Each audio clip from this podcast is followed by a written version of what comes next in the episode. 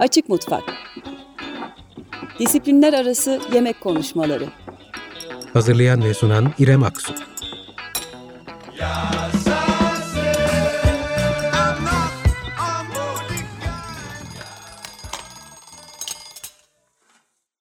...95.0 Açık Radyo Açık Mutfak'tasınız. 53. yayın döneminin ilk Açık Mutfağı Bundan böyle salı akşamları yayında olacağımızı da belirtelim.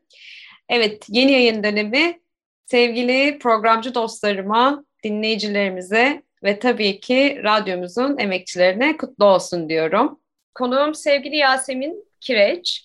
Buğday Derneği'nin gıda çalışma sorumlusu, aynı zamanda permakültür tasarımcısı ve aracı olan Kireç, pandemi döneminde de Buğday Derneği'nde eğitmen olarak çalışmaya, online platformlarda bilgi ve deneyimlerini katılımcılarla paylaşmaya devam ediyor. Ben de yeni bir kapanma döneminde yine evde geçirdiğimiz vakitler arttığı için bizlere ilham olacağını e, düşündüğüm e, Saksıda Bahçe tırnak içinde meselesiyle yeni yayın dönemine başlamak istedim. Hoş geldin Yasemin. Hoş bulduk. Nasılsın? İyiyim İrem, teşekkür ediyorum. Sen nasılsın? Ben de iyiyim, çok teşekkürler. Bu başlığı seçerken aslında ben kapanmadan bir gün önce ailemin yanına geldim ve e, ilk kez haberim yoktu. Annemin balkonunda e, havuç, biber, domates gibi şeylerle karşılaştım. Biraz ondan da ilham aldım galiba. Oo ne güzel. evet yani bayağı e, fark etmeden e, birçok eve sızmış anladığım kadarıyla bu sebze meyve yetiştiriciliği. Şimdi e, evde bitki sebze ve meyve yetiştiriciliği başlığını kafamda döndürürken bir yandan da aklıma e, bunu bir not olarak söylemek istiyorum. İngiltere'de 2. Dünya Savaşı sırasında İngiltere hükümeti yurttaşlarını gıda kıtlığıyla mücadele etmek için aslında üstesinden gelmek için bunu hem bahçelerinde hem kamusal alanlarda sebze ve meyve yetiştirmeye teşvik etmişti. Bunun için de Dig for Victory yani zafer için kazan e, kaz, kaz ya da kazın e, sloganıyla basılan posterler e, var.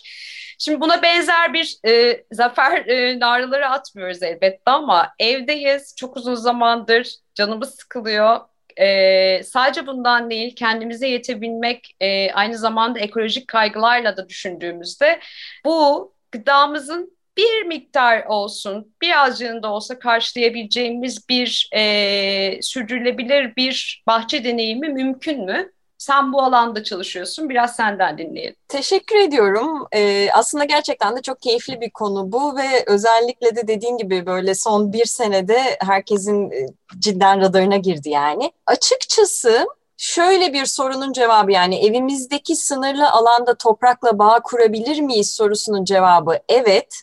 Fakat bu gerçekten sürdürülebilir mi sorusunun cevabı e, orada işte şüpheliyim. Yani tam olarak evet diyemeyeceğim, hayır da demek istemiyorum aslında.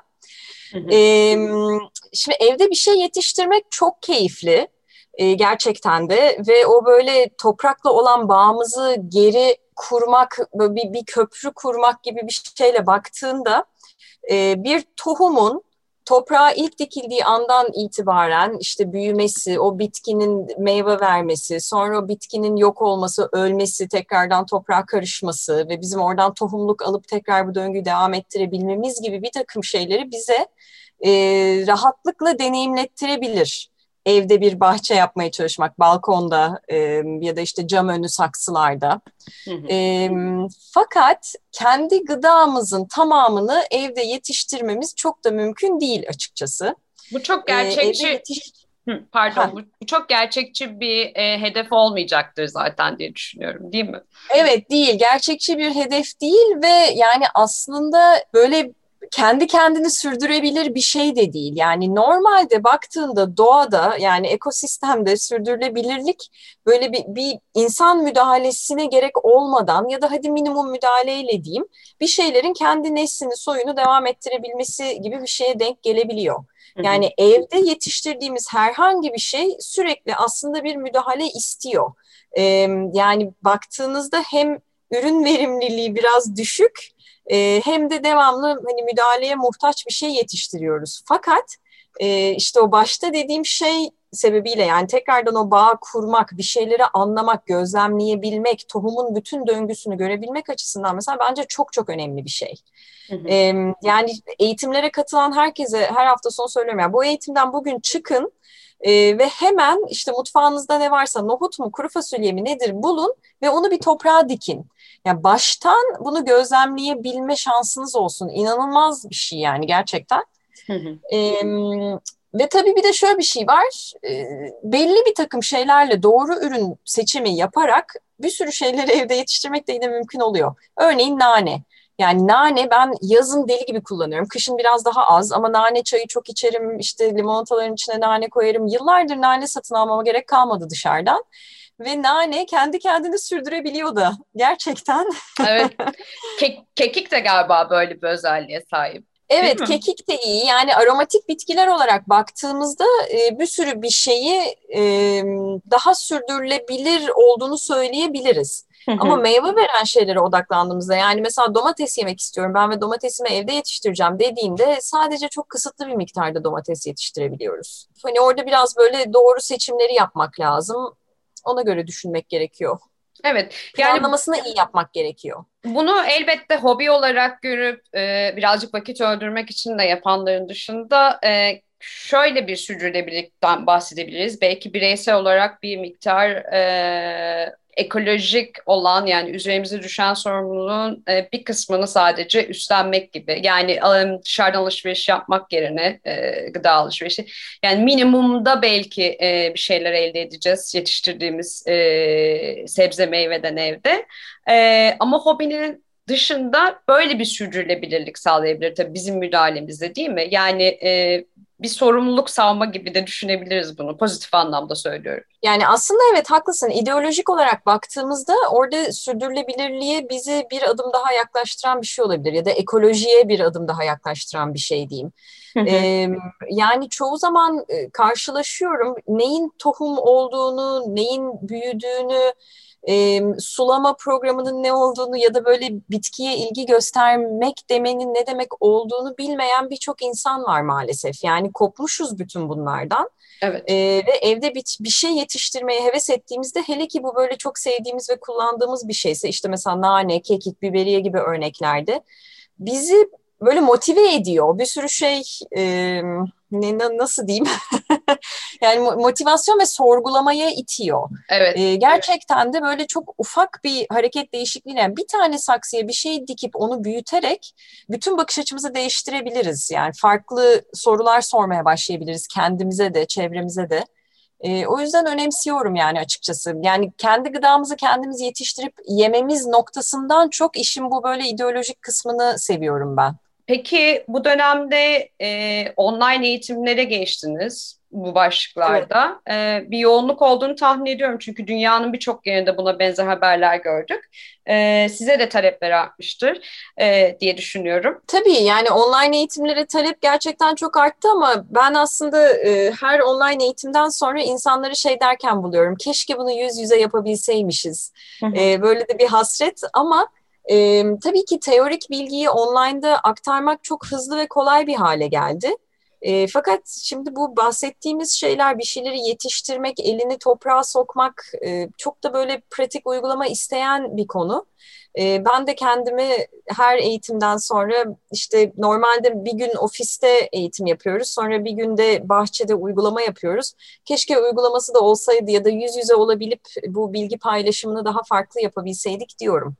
E, ama yine de yani tabii ne olursa olsun bir şekilde e, insanların kulağına su kaçıyor. Yani online bile olsa e, ara ara kopsalar, sıkışsalar ya da sıkılsalar bile diyeyim. E, yine de bir şekilde herkes alıp bir şeyler götürüyor evine ya da beynine. evet, şimdi e, buradan oraya geleceğim. E, bu katılımcılar elbette e, evde bir şeyler yetiştirmeye niyet ederek geliyorlar. E, şimdi benim de aklıma şu soru geliyor. E, her şey yetişmiyordur elbette e, diye düşünüyorum. Yani yetiştirmesi, belki her şeyi yetiştirmek mümkün ama yetiştirmesi o kadar kolay olmayabilir. E, ne gibi sebze ve meyveler ya da bitkiler kolaylıkla yetişebilir? Nane dedik, kekik dedik, biberiye dedik ama buna ek olarak... E, ve balkonumuz varsa ya da yoksa e, nasıl bir yöntem uygulamalı? E, açıkçası evde bir sürü şeyden bir tane yetiştirmek mümkün ya da iki tane diyeyim hadi. Ev ölçeğinde çok kontrollü bir ortamdan bahsediyoruz. e, balkonlu evlerde kışlık şeyleri, kışlık sebzeleri ve bitkileri yetiştirmek biraz daha kolay olabilir. Çünkü ev içi sıcaklığı hep böyle ne bileyim 20 ile 24 derece arası mı oluyor ortalama ya da 18-24 diyeyim. e, bahar ve böyle biraz daha yaz havaları olduğu için daha yazlık bitkiler şey oluyor. Balkonda güzel kışlık soğuk ihtiyacı olanları da yetiştirebiliriz. Fakat burada şeyi düşünmek gerekiyor. Yetiştirme ölçeği tam olarak ne olacak? Yani saksıları e, iyi seçmek lazım. Geniş ve derin saksılar seçmek lazım. Özellikle meyve veren şeyler için. E, kökleri biraz daha yayılıcı olanlar için. Ama açıkçası evde e, gölgede hemen hemen bütün yeşillikleri yetiştirmek mümkün. Kök sebzelerin bir kısmını da yetiştirmek mümkün. E, yani kereviz yetişir mesela, soğan yetişir. Fakat şeyi de göz ardı etmemek gerekiyor. Hmm, domates, işte biber, patlıcan gibi şeyler direkt güneş ister. Yani meyve veren bitkiler genellemem gerekirse eğer e, minimum 6 saat güneş istiyor. Yani çoğu bütün yaz günün 12 saatini en azından bazen 16 saatini güneş altında geçiriyor. Ne kadar güneş o kadar mutlu bitki diyebiliriz. Gölgede yetişenler için ise, yeşillikler için ise karanlık demiyorum. Yani aydınlık olması çok önemli. Ee, örneğin mesela işte kişniş, nane, fesleğen gibi böyle yeşillikler, taze soğan e, bunlar direkt güneş ihtiyacı içerisinde olmayabilirler. Fakat mutlaka aydınlık ihtiyacı içerisindeler. Yani kapkaranlık bir bodrum katında büyümeyeceklerdir. O yüzden cam önü önemli oluyor. Cam önüne böyle güzel bir düzen kurmak. Ee, birkaç saat güneş alıyorsa da daha da iyi yani açıkçası.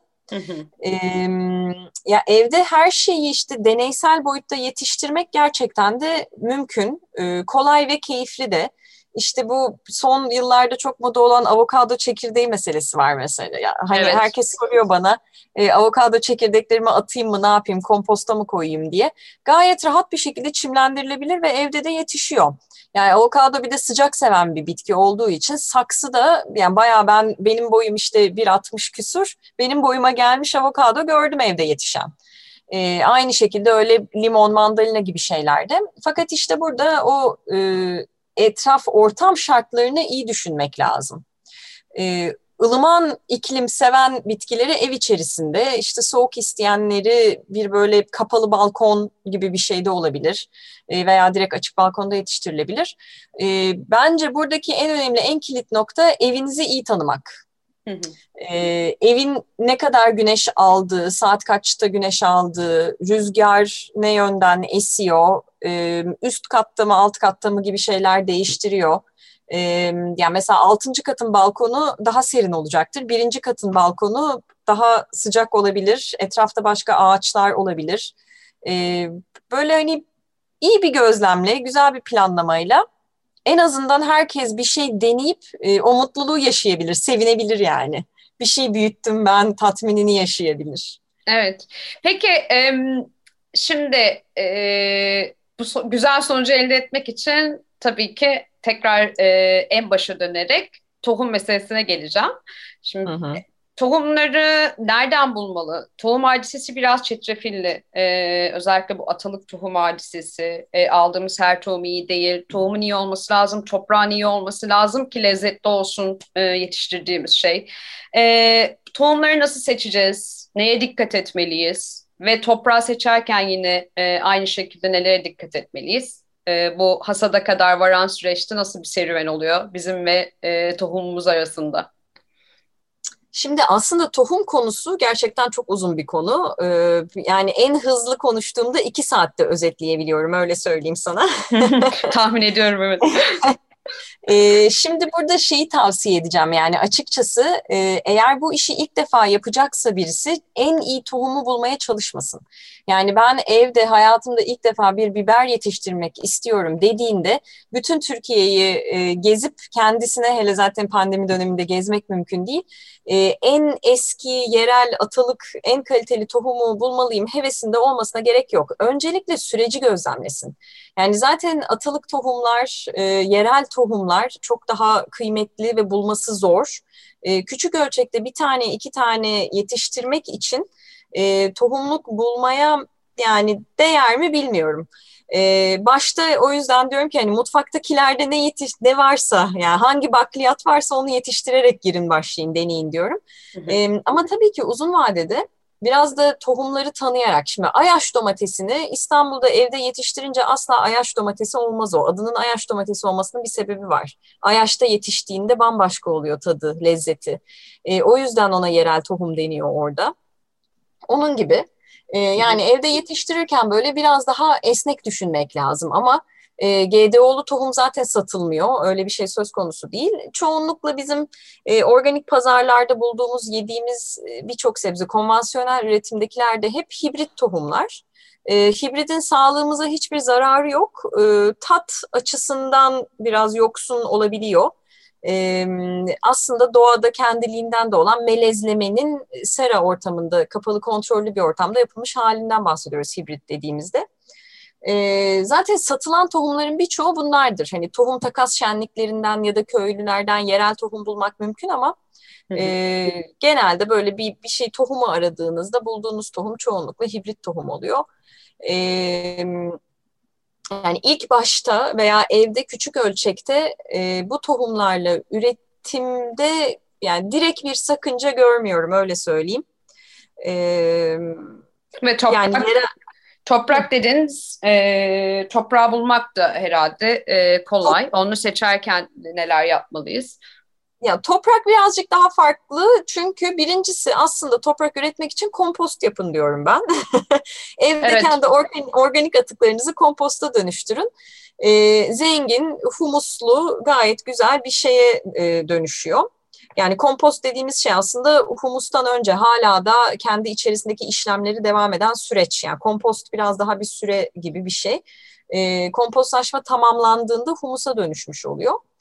E, toprak... Bunu da e, küçük bir not söyleyeyim dinleyicilerimize. E, bu yayın döneminde biraz daha kent bahçeleri, kent tarımı ve e, atık e, kompost üzerine yayınlar yapacağız. E, belki yeniden sizi e, seni ağırlarız kompost hadisesinde çünkü e, atığa herhalde yine bireysel olarak çözüm bulabileceğimiz e, önemli başlıklardan biri evlerimizde.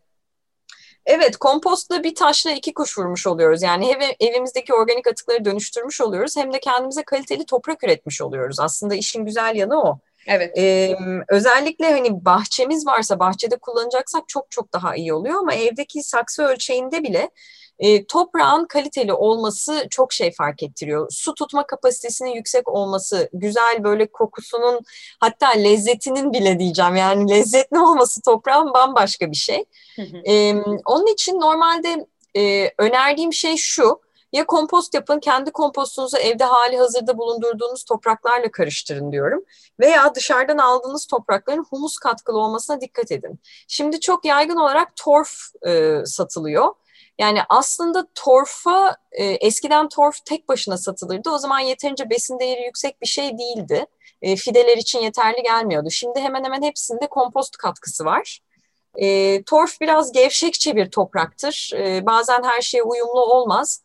E, ama yani biraz da ne bulabiliyorsanız diyeceğim. Yani benim hani bakıyorum e, kaliteli toprak toprak diye aradığımda hani fide toprağı karışımları olabiliyor ama hani sokağa çıkıp da bugün herhangi bir süpermarkete bir şeye gittiğimde e, hepsinde artık torf da satılıyor. Yani ikisi de kullanılabilir. E, güzel bir karışım yani organik maddesi zengin bir toprak oluşturmak önemli burada. Evet. Evinizdeki hali hazırda saksılarınızda bulunan toprağı atmayın e, onun yerine kompostla karıştırın. Solucan gübresi alabilirsiniz, solucan kompostu. Üçte bir oranında karıştırdığınızda gayet güzel, verimli bir toprak elde edersiniz. Onda da istediğiniz her şeyi yetiştirebilirsiniz diyorum. Evet, bes, beslemeye devam ediyoruz. Aslında ekşi maya şey prensibi gibi birazcık da değil mi? Evet, evet. Aynen evet. öyle. Yani e, e, mesela saksınızda yani boş bir saksı var diyelim evde balkonda e, ve artık böyle toprağı toz gibi olmuş. Olsun önemli değil. O tekrardan toprağa dönüştürülebilir. Onu güzel bir şekilde komposta karıştırdığınızda aslında o e, kurumuş tozu toprağa mayalamış gibi oluyorsunuz. evet, evet. Şimdi e, son e, dakikalara geldik. Zaman çok hızlı geçiyor. Ee, hızlı geçmiş evet. e, ama benim sormak istediğim bir şey daha var. E, onu hızlıca e, yanıtını alacağım sizden ama e, seni bırakmayacağım. Çünkü e, tamam. bir sonraki programlarda mutlaka e, kompost başlığında yeniden buluşacağız diye düşünüyorum. Şimdi e, Buğday Derneği'nde e, dinleyicilerimizin zaten e, çoğunun bildiğini düşünüyorum. Buğday Derneği'nin web sayfasında kardeş bitkiler e, doğal bir bağışıklık sistemi oluşturuyor. Başlıklı bir yazı e, kaleme aldın. Şimdi bahçede bitkilerin işbirliği nasıl olur konusunda e, gerçekten çok tatlı bilgiler var. E, aa evet diyorsunuz çünkü e, bahçecilik ya da tarım dediğinizde böyle muazzam e, asker, askeri düzende, militer düzende yerleşmiş bitkiler geliyor insanın aklına ama bunun bozulursa aslında doğadaki haline daha da yaklaşmak, ortak bir yaşamı kurmak mümkün gibi bir şey anlıyorum ben. E, bu işbirliği nasıl çalışıyor ve evde bu uygulanabilir mi? Yani aynı saksıya e, benim anladığım 2-3 bitkiyi aynı anda koyabilir miyiz? E, bunun yanıtını alalım senden.